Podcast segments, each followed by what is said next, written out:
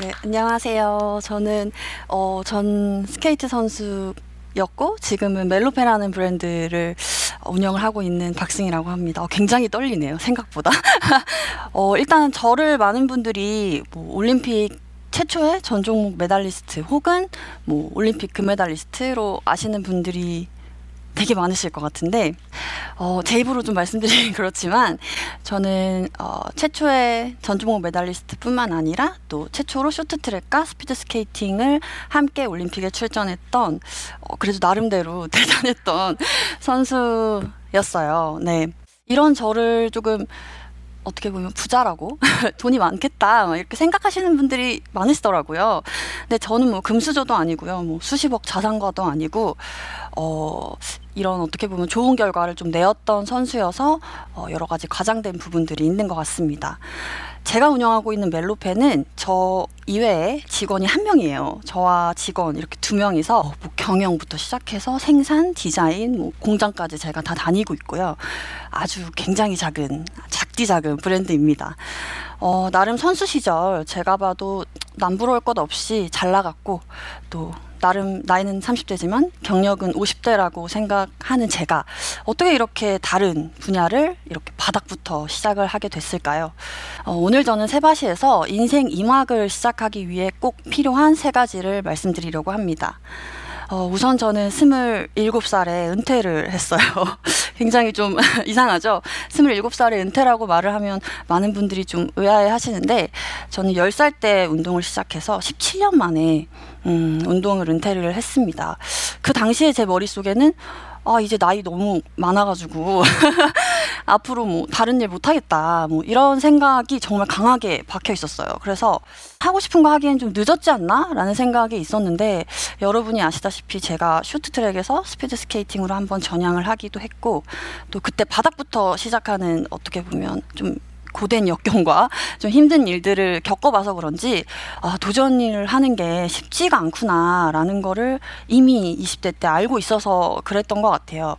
어, 그렇게 은퇴를 하고 고민에 빠져 있을 때 저는 아주 소중한 기회로 에스모드 서울이라는 패션 학교에 장학생으로 어, 한 달, 굉장히 짧지만 한 달이라는 어, 과정을 수료를 하게 됩니다. 패션을 공부하는 학교인데요. 직접 옷도 만들어 보고 또 디자인도 해보고 실전과 가장 가까운 경험들을 해볼 수 있는 시간이었어요. 아, 내가 이 분야를 정말 좋아하는구나라는 이 느낌을 그때 처음으로 느끼게 됐고요. 어, 그렇게 한 달 과정을 수료하고 그 다음 스텝을 생각하게 됩니다. 어, 인생 2막을 성공적으로 열려면 첫 번째로는 그 전까지 여러 가지 작은 도전들을 여러 번 거쳐야 합니다. 낯선 분야에 도전했기 때문에 어, 저도 분명 이 분야가 내가 좋아하는 거구나라고 느꼈던 것 같아요. 근데 그 다음에 마음처럼 쉽지는 않았습니다. 네. 이유는 제 안에 자리 잡고 있는 뭐 대부분 아실 것 같은데 전혀 모르는 분야에 도전을 했잖아요. 너무나도 큰 두려움이 많았었고 어, 두려움 때문에 망설이는 시간이 한 달이 되고 뭐두 달이 되고 점점 길어지면서 그렇게 제 인생에서 가장 힘들고 가장 어두웠던 시기가 시작이 됩니다. 사람도 만나지 않고 집에만 항상 있고 또뭐 SNS 같은 것도 하지 않고 굉장히 우울한 시간을 보내기 시작을 했어요. 뭐 가족들과의 대, 대화도 없어지고요. 아, 나 한국에 있고 싶지 않아라는 아무도 보고 싶지 않아라는 상태까지 가게 됐고 어, 아무런 준비 없이 뭐 어학연수도 아니고 또 패션 공부도 아니게 그냥 영국으로 어, 도피처럼 떠나버리게 됩니다. 정말 작은 아마 영국에서는 은퇴 후에 나이 많으신 분들이 살고 계시는 해안가의 브라이튼이라는 굉장히 작은 마을에 심지어 영국인 할아버지 할머니와 6개월을 영어 저 잘 못해요. 근데 어, 함께 살게 됐어요. 어, 처음에는 그렇게 혼자 마트에 가서 뭐 하나 뭐 사는 것도 두려울 정도로 집 밖에 나가지 않았었는데요. 어, 시간이 점차 지나면서 한 달 두달 지나면서 조금씩 나아지고 어, 헬스장에 가서 혼자 등록해서 운동도 하고 뭐 카페에서 어학연수 온 한국 선수 그러니까 한국 친구들 이 저를 알아봐 주면서 같이 조금 놀기도 하고 하면서 제가 많이 나아지기 시작했어요. 그러면서 한 5개월 정도가 지났을 때였는데요. 아, 나 너무 재밌다. 이제 조금 다른 데도 가보고 더 오랫동안 있어보고 싶다 한 찰나에 저에게 어, 혹시 이게 들어보셨을지 모르겠지만 치성 부비동염이라는 건강 악화가 굉장히 심하게 영국에서 오게 돼요. 열이 정말 미친 듯이 오르는데 어, 이 볼 쪽에 염증을 빼주지 않으면 약이 들지 않는 질환이에요. 그래서 제가 뭐 하루에 여덟 알씩 막 해열제를 먹는데도 열이 떨어지지 않았고 어, 너무 아프기 치아까지 아프기 시작하면서 무서운 조금 느낌을 많이 받게 돼서 아 이거 나 지금 당장 한국에 안 가면 여기서 죽을 것 같아 막 이런 생각에 휩싸여서 뭐 뒤에 일정들이 제가 막 되게 많았는데 바로 다 취소를 하고 당일날 제가 한국 가는 비행기를 예약하면서 급하게 한국으로 오게 돼요. 근데 저는 분명히 이 힘든 시간을 도피하기 위해서 영국에 갔던 건데 돌아와 보니 전혀 나아진 게 없었고 더 나의 건강 악화만 얻게 되고 어, 조금 더 많은 우울증과 좌절감이 많이 왔었는데요. 또 거기에 상실감까지 오게 됩니다. 어, 그렇게 결국 힘든 시간들이 1년 정도 훌쩍 넘어가고 있었어요. 아무것도 하지 않고 어, 슬럼프, 번아웃만 1년 정도를 지내고 있었는데요. 그러다가 제가 갑자기 불현듯 생각난 게 있었어요. 그건 제가 영국 생활에서 저를 어, 가끔씩 즐겁게 해줬던 어, 정말 그림 실력이 좋진 않지만 끄적였던 가방 디자인이었어요. 그냥 심심해서 한 번씩 끄적이고 할 게 없으니까 노트에 맨날 끄적이고 이랬었는데 음, 영국에서 가방 디자인을 했을 때 어, 되게 아이디어들이 많이 떠오르고 쉽게 떠오르고 쉽게 그려지고 했던 기억이 나서 어, 가방을 한번 해보고 싶다라는 생각이 불현듯 들기 시작을 합니다. 어, 만약에 제가 큰 성공을 바라고 그 전에 작은 도전의 기회를 좀 무시했다면 인생 이막에, 이막도 제가 봤을 땐 불가능했을 거라고 생각하고요. 이처럼 인생 이막은 어느 날 갑자기 가능하진 않은 것 같아요. 어, 그 후에 저는 내가 가방을 하려면 어떤 거를 먼저 해야 될까? 막막하잖아요. 뭐, 뭘 해야 되지? 하고 생각을 하던 찰나에 어, 내가 이걸 정말 좋아하는지 알아봐야겠더라고요. 그래서 저는 또 다른 도전을 나서게 되는데요. 정말 생전 모르는 가죽을 만져보기 위해서 어, 공장도 가보고 시장도 가보고 그러다가 아 이거 내가 한번 손수 만들어 봐야겠다 생각을 하면서 공방을 찾아다니기 시작해요. 그러면서 제가 바느질부터 뭐 가죽 부터 안감부터 손수 만들 수 있는 공방에 가서 어, 가방 제가 영국에서 처음으로 그렸던 가방을 디자인을 해보기 시작합니다. 정말 행복하게 어 되게 오랜만에 내가 웃으면서 행복하게 무언가를 했던 시기였던 것 같아요. 어, 그 가방을 하나 만드는데 3개월이 걸렸는데요. 굉장히 오래 걸리죠. 제가 하나부터 열까지 다 했기 때문에 오랜 시간을 걸리면서 만들었는데, 음, 그 만들었을 시기가 제가 은퇴 후에 방황을 했던 시간이 벌써 2년이나 흘렀을 때였습니다. 그때서야 저는 이제 아 이거 망설이면 안 되겠다. 1, 2년을 이렇게 날려버려? 막 이런 생각이 들기 시작했고 그런 결심을 했을 때 정말 감사하게도 어, 제가 도전을 할 수 있게 중요한 역할을 해준 한 모임에 나가게 돼요. 뭐 그러려고 나간 건 아닌데 거기서 지금의 제 남편도 만나게 됐고요. 어, 그때 당시에 제가 어, 막내였어요. 그 모임에서 막내였고 거의 30대, 40대 정도의 분들이 계셨는데 나보다 나이가 많은 사람들이 새로운 도전들을 하고 계시는 걸 발견을 하게 됩니다. 그러면서 그 심지어는 너무 행복해 하시는 그 모습들이 저한테는 굉장히 큰 충격으로 왔고 어, 새로운 도전을 한 발 더 다가갈 수 있게 해준 큰 원동력이었던 것 같아요. 어, 저에게 전환점이 되어준 이 모임이 오프라인으로 많이 뛰고 직접 겪어보는 게 얼마나 중요한지 깨닫게 해줬어요.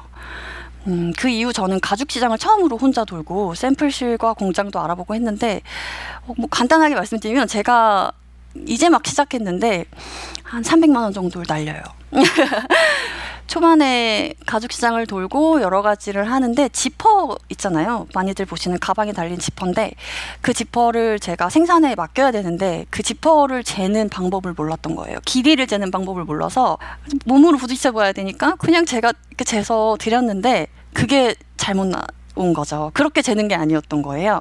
그래서 한 2, 300개의 지퍼를 네, 이제 그 돈을 날리게 되는데 아직도 그 지퍼는 제 사무실 옆에 쓰지 못하고 있습니다. 이게 저도 너무 쓰고 싶어요. 근데 어 근데 이 실수가 저의 실수이기도 하고 분명히 그랬지만 여러분 어떠실 것 같아요? 저는 시작도 하기 전에 실패한 느낌이었고 너무나도 큰 좌절감에 빠지게 됩니다. 그러다가 생각을 좀 생각의 전환을 했었는데요.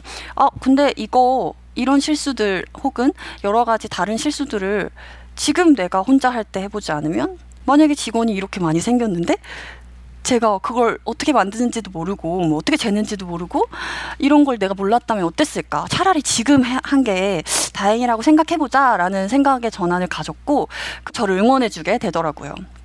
인생 이막을 열 때 필요한 마지막 한 가지는 그 전에 하던 일을 하면서 얻은 결과와 깨달음입니다. 어, 선수로서 제가 17년이라는 인생을 살면서 정말 많은 일을 겪었고 크고 작은 실패와 좌절 또 무언가를 이뤄내기도 했는데요. 음, 제가 소치 올림픽 때 있었던 일이에요. 제가 500m에서 다른 선수 때문에 어, 넘어지면서 어, 스테로이드를 바로 맞아야 될 정도의 부상을 입었었거든요. 음, 근데 그때 당시엔 정말 좀 하늘이 무너지는 것 같았어요. 그게 아마 올림픽 때 첫 번째 종목이었는데 앞으로 남은 경기가 세 종목이나 돼요. 근데 어, 스테로이드를 맞으면서까지 이런 부상이면 난 이제 끝났다. 이번 올림픽 끝났다라는 생각을 하던 와중에 어, 너무 아깝잖아요, 여러분. 근데 이거를 안 되겠다. 그래도 한번 시도는 해봐야겠다 해서 스케이트 훈련을 하지 않고 치료에만 매진을 합니다. 그러다가 어, 다행히 다리에 붕대를 감고 제가 스케이트를 신게 됐고요. 올림픽 기간이 되게 짧았는데 결국 결과적으로는 제가 1000m와 3000m에서 금메달을 획득을 하면서 이관왕에 오르게 됐는데요. 나 어, 이렇게 이러려고 제가 말한 건 아닌데 굉장히 사실 힘들었어요. 붕대를 감고 한다는 게 힘들었고 정신력으로 정말 버티고 있었어요. 어, 사실 근데 이런 경험들, 정말 좌절과 실패와 이런 어떻게 보면 제가 또 그걸 겪고 일어나서 금메달을 획득했다는 이런 경험들이 없었다면 어, 제가 혼자 방황했던 2년이라는 시간 동안 더더욱 무너졌을 거라고 생각을 합니다. 어, 그래서 저는 도전이라는 말에 대해서 조금 새롭게 정의를 하고 싶어요. 도전이라는 단어는 무언가를 포기하고 다른 무언가를 시작하는 게 아니라고 생각합니다. 도전은 그동안에 살아왔던 살 어, 삶의 그 많은 경험들을 그대로 가지고 이어나가는 것이고요. 힘들다고만 생각했던 순간들에 저도 모르는 사이 선수 시절 경험들을 아주 자주 떠올리고 있습니다. 음, 작은 도전과 시행착오를 통해서 인생 이막을 열었기 때문에 어, 저는 또 다른 도전이나 인생 제 3막에도 굉장히 마음이 열려 있고요. 도전을 계속하는 한 어려움에 부딪힐 가능성이나 실패 위험도 높아지겠죠. 어, 안전, 근데 안전하게 책상에서 배울 수 있는 일들도 세상에 굉장히 많아요. 제가 생각해도 뭐 책으로 배울 수 있는 거 많잖아요. 요즘 유튜브도 너무 잘 돼 있고. 어, 근데 인생에서 이런 좌절, 실패, 혹은 행복이나 즐거움, 이런 것들을 책상에서 배울 수 있을까요? 저는 단 한 번도 이런 감정들을 앉아서 배운 적이 없습니다. 음, 몸으로 부딪히고 확인하고 수백 번 연습해야 어, 이런 것들이 얻어지는 것 같아요. 어, 그리고 마지막 비결인데요. 이게 비결이라고 하긴 그렇지만, 어, 여러분이 인생에서 꾸준히 할 수 있는 운동을 하시라는 말씀이에요. 뭐든지 체력이 있어야 가능하다고 생각을 합니다. 어, 저는 은퇴하고 운동은 정말 쳐다보기도 싫어서 어, 하지도 않았었는데 음, 은퇴하고 여러 가지 도전들을 거치다 보니까 체력이 굉장히 중요하구나라는 걸 지금도 느끼고 있고요. 여러분도 규칙적인 생활을 할 수 있는 뭐 큰 거창한 운동이 아니어도 좋아요. 어, 작은 운동부터 시작을 하셔서 규칙적인 생활을 하시는 것도 중요하실 것 같습니다.